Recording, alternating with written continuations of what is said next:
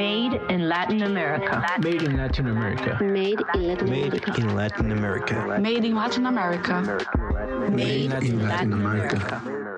Welcome to Made in Latin America, a new podcast brought to you by the Santo Domingo Centre of Excellence for Latin American Research at the British Museum.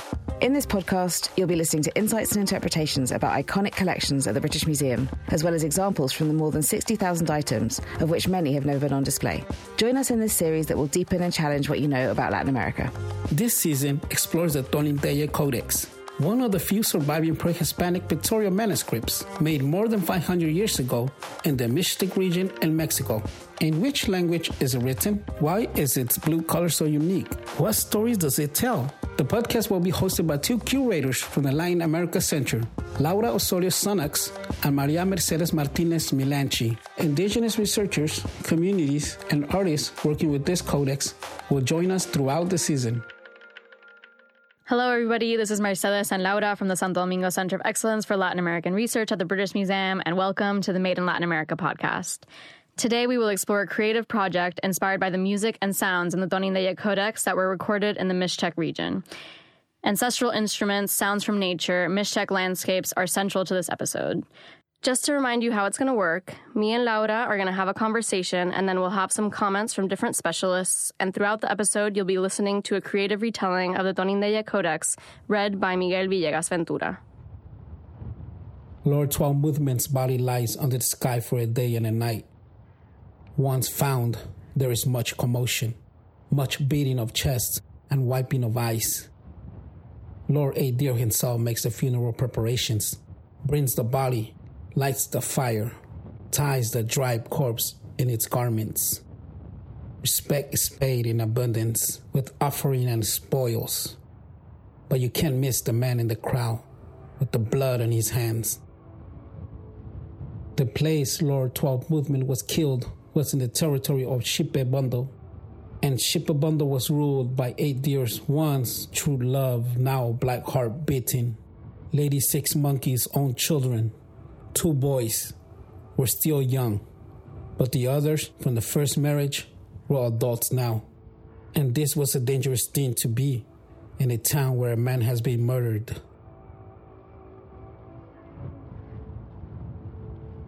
Okay, so um, I think it'd be interesting to talk a little bit about music in the Tonindeye Codex. Obviously, the Codex is you know, is, is, a long narrative, and it's difficult to get a sense of anyth- anything sensorial, such as you know hallucinogenic trances or you know or music and speech. But there are representations of musical instruments, right, in the in the Tonindeye Codex. Yeah, lots of musical instruments are represented. Uh, for example, conch shells, which are used to call people to certain places, flutes, rattles, bells, and and some really beautiful drums. Yeah, there's some drums in the British Museum's collections. Actually, they're on display in the Mexico Gallery as well, right? These kind of like long uh, teponaztles that are kind of hollow uh, and, and sort of carved with figures on the outside. Yeah, and they're carved with bits of narrative also, which is interesting. So, sort of narrative within the narrative. Yeah, absolutely. No, I, have always been interested in, in those instruments, but um, but so but that but that's a very sort of clear link between what we have in terms of material culture and what we see in the in the codex. But interestingly, I want to talk to you about the exhibition that you did recently, which was with a contemporary sound artist who is not from the Mixtec region actually, and who doesn't play contemporary Mixtec instruments, but who definitely based his entire project on this codex. The art residency at the SDCELAR at the British Museum led to the creation of the electroacoustic soundscape called Saa Ñu'ú, which has been for me a truly significant project in which I was able to investigate on the Mixtec codices, particularly the Tonindeye Codex, and assimilate the narratives, context, language, and relevance that these documents have for the Mesoamerican cultures of the present. It seems relevant to me that historical documents, manuscripts, archaeological pieces and objects, as well as ancestral spaces and enclosures, are studied not only by researchers, historians, and scientists, but also that artists can approach and contribute with their imagination and creativity to reinterpret history, to tell it and show it in new and interesting ways. Sound art and music, as well as any type of art, are of great relevance to the Mixtec culture. Sound as an element, as a symbol, is included in its manuscripts, but also in traditions, daily dynamics, and in language itself.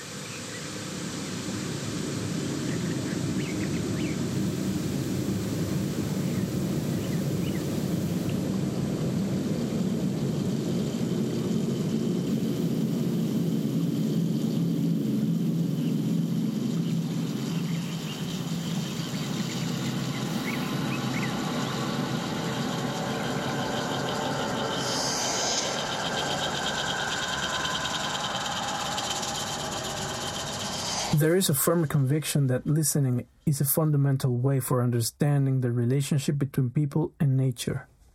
Today, studies on soundscapes and acoustic ecology reinforce the importance of sound to understand our natural and urban context, which tell us about the interactions of elements, the movement of time, people, and natural species.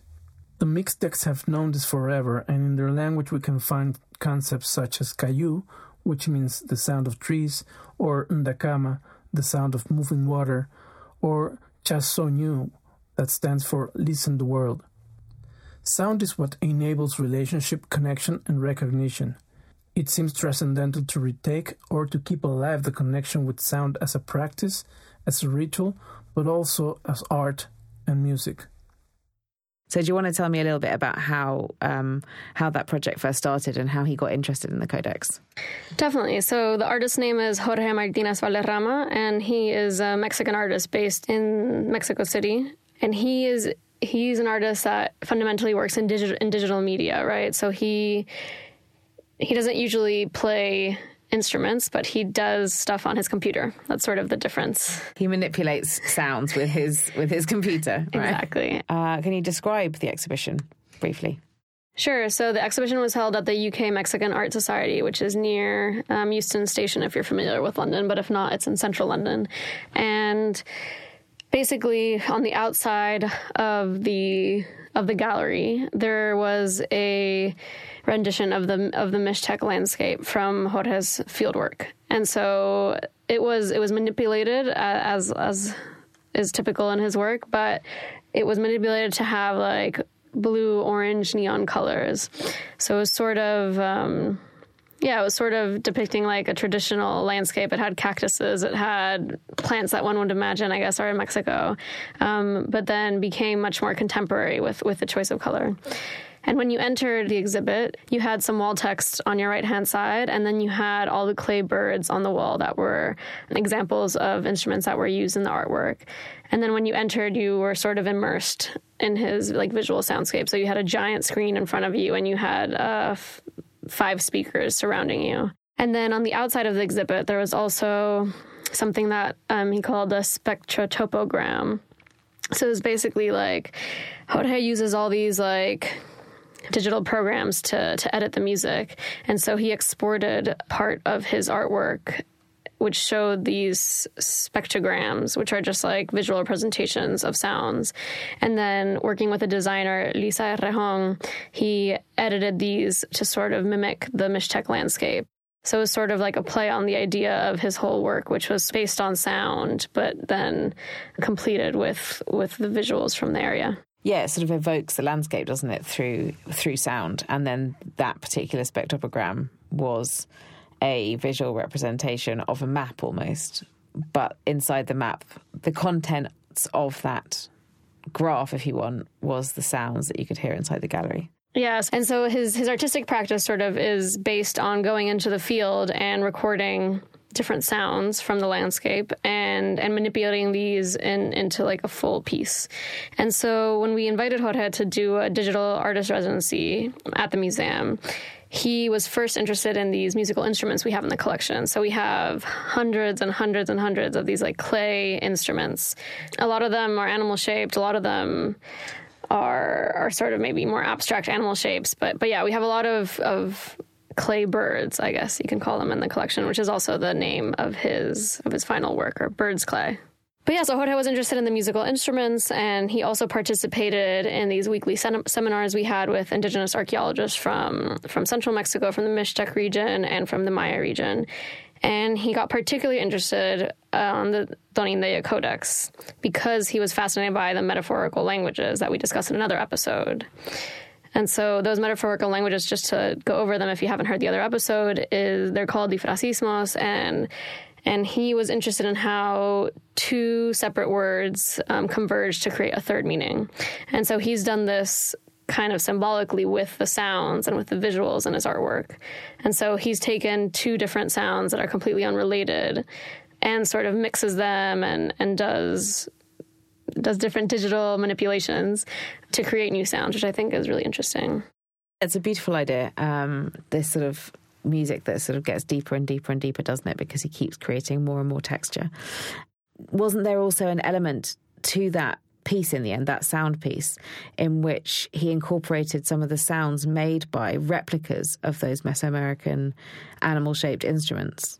Definitely. So, so there's a couple different aspects to his artwork. So he first um, worked with this Mixtec uh, musician called Luis Garcia Acevedo from the group Yellow and he worked with him to create a, a very different spectra of sounds from these instruments, from replicas of different instruments. A lot of these instruments were made by Maria Cortes Vergara, who has an ancestral practice of creating these ceramics for four generations plus.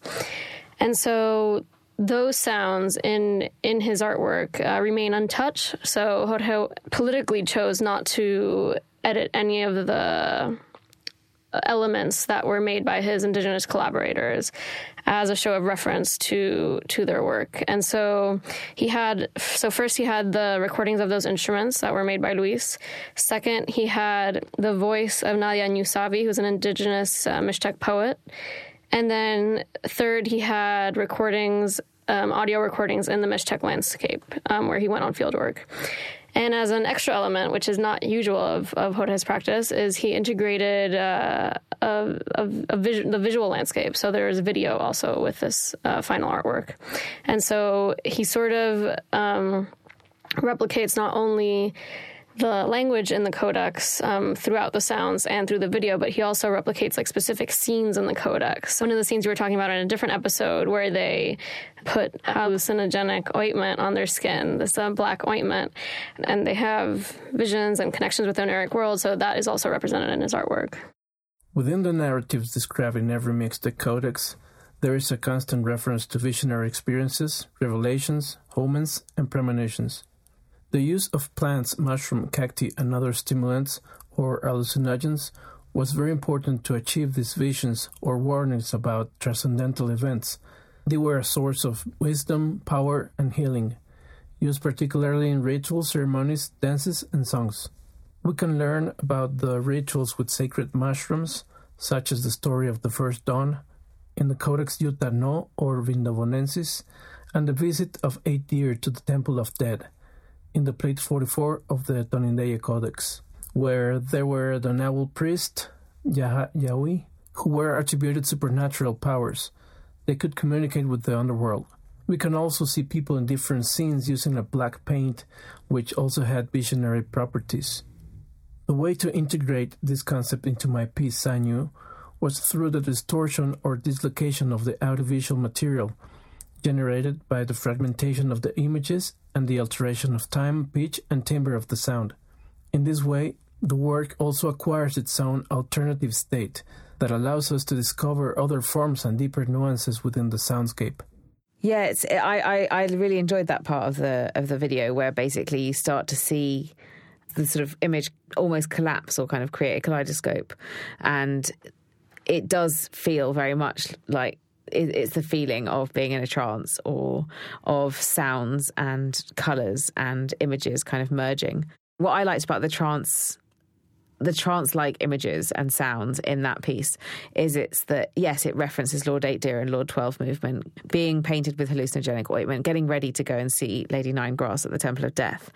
And to me it's that you know that whole the ritual act of, of going through all of those motions and taking hallucinogenic substances is all about the seriousness of what it means to engage in, ancestral knowledge and ancestral practice in in the case of the codex. Um, but it did make me think of an engagement generally uh, with a museum, which is also a ritual space. And we come into this museum and we see objects that, are really deep, like the Tonindeye Codex. Often they're behind glass, and we kind of look at them as being something from other people made them and they were important to other people and now we see them as being just beautiful and they tell us about history and it's quite cold it would be interesting, wouldn't it, to to walk into a museum and have a much more emotional connection to.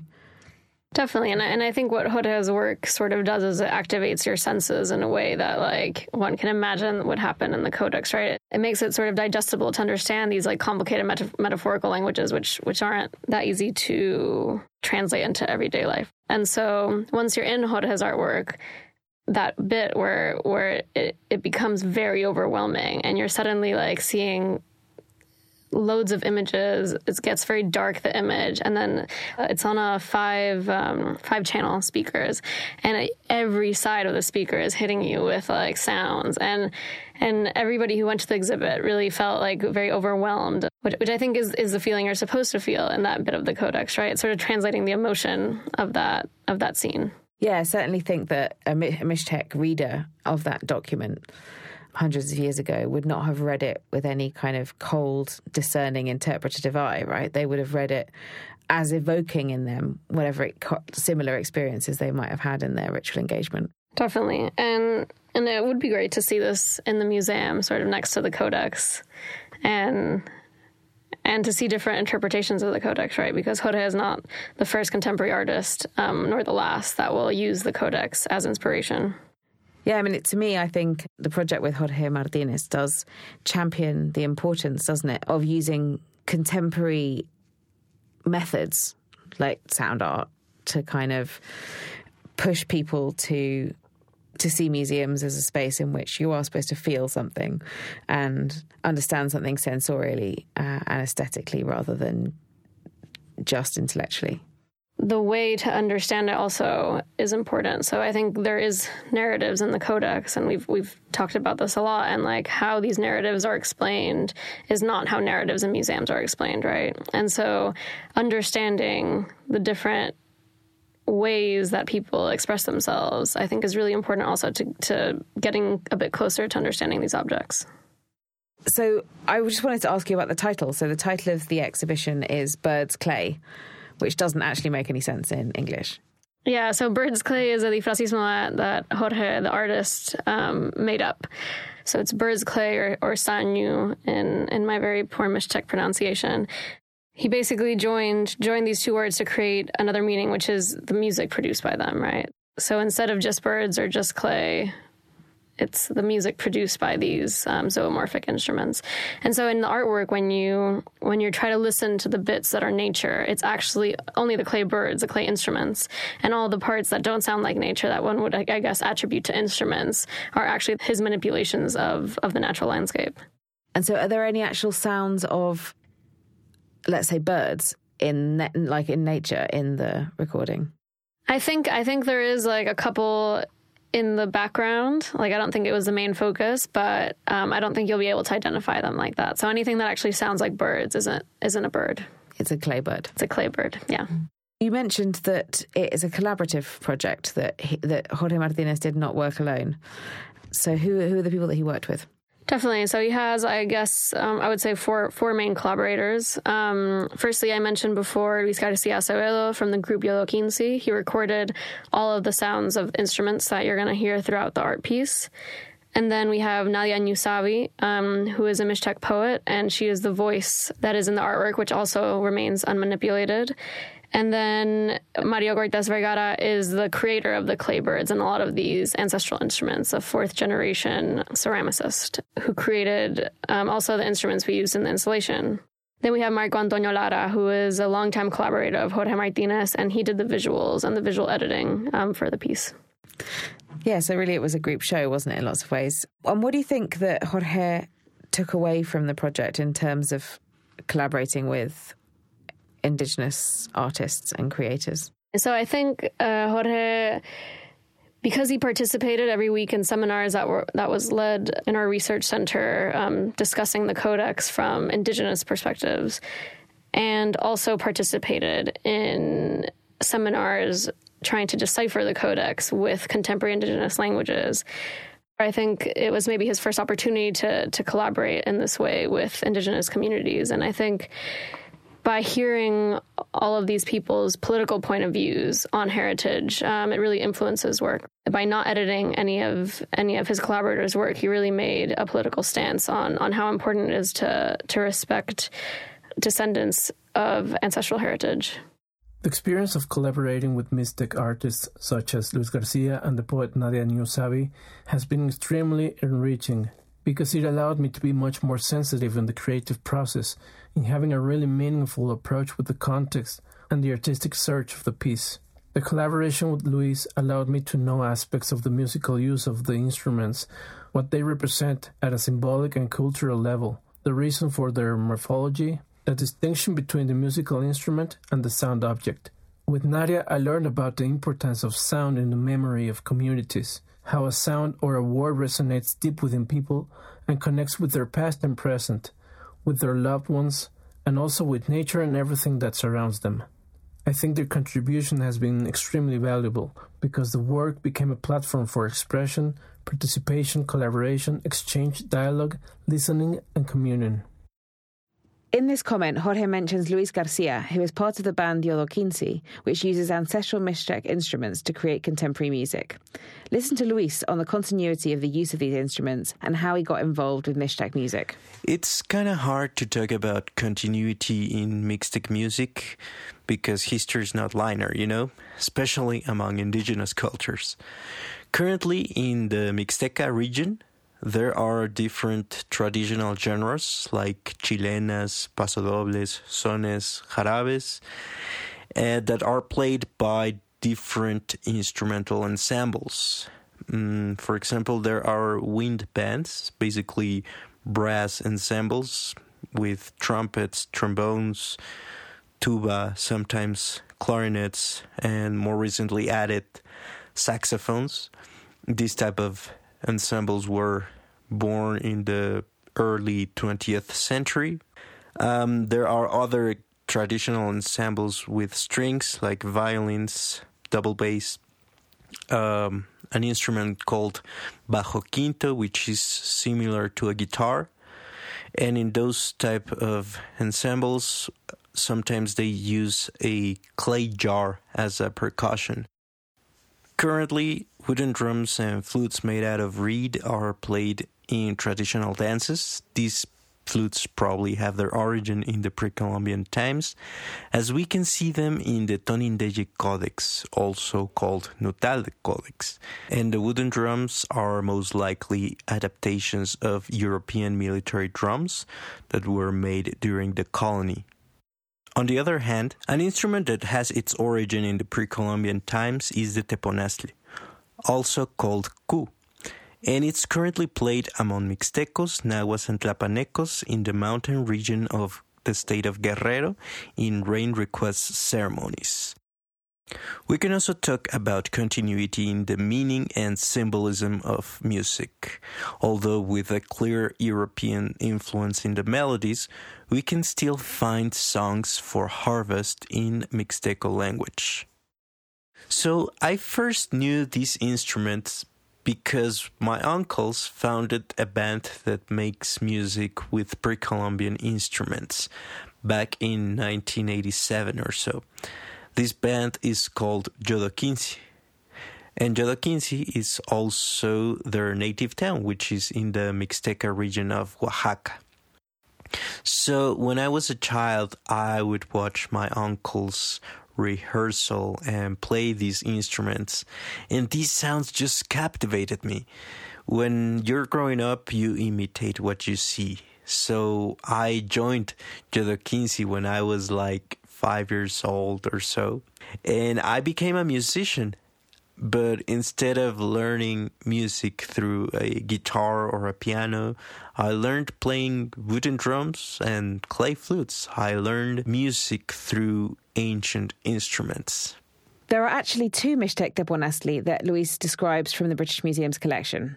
We've discussed them, but these are slit drums carved out of wood. If you want to hear Yodoquinsi's music, you can find them on YouTube or on Spotify. Yodoquinsi is spelt Y O D O Q U I N S I.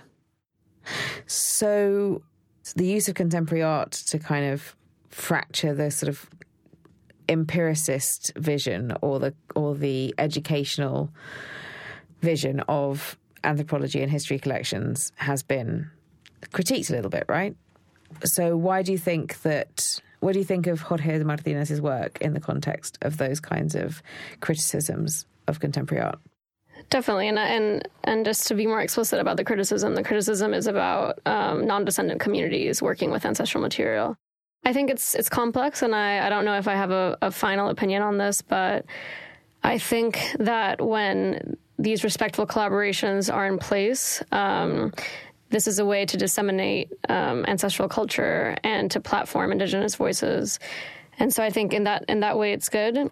I don't know if I agree when these types of collaborations aren't done in a way that people get something out of it in the same way.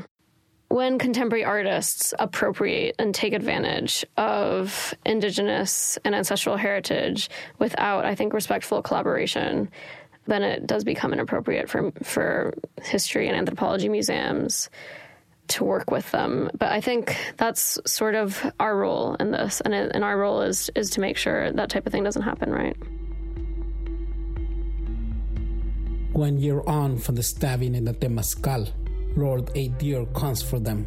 He overpowers the town, claims the two eldest sons of Lord Eleven Wind are responsible. Vengeance, he claims pain ahead to pay for the pain behind. The rulers of the town and their family are arrested. He enters the room to see Lady Six Monkey, his once true love. There have been 18 years since the Temple of Death, and the boys there that snapped the strings in his heart. They have not seen each other since that day, and in the space of that room, the time from them to now shrinks to an instant. The breath of the wind on that hillside still brushes them. She sees a world that might have been, and a man she might have loved once, but does not love now. She sees a man that she knew at the back of the eyes of this warrior king, but she knows the man before her is not that man. And he sees on her face a world that might have been, but it is not the world they inhabit. And so he sheds no tear when he condemns them to die and vengeance for a murder he knows they did not commit. And as Lady Six Monkey and Lord Eleven Wind and the two eldest sons are marched through the ceremonial center, none shed a tear. And as the four heads of the ruling family of the town are slit with knives and killed, the Lord's sun shines in the sky. The sun sees all and judges all and knows that there will be retribution.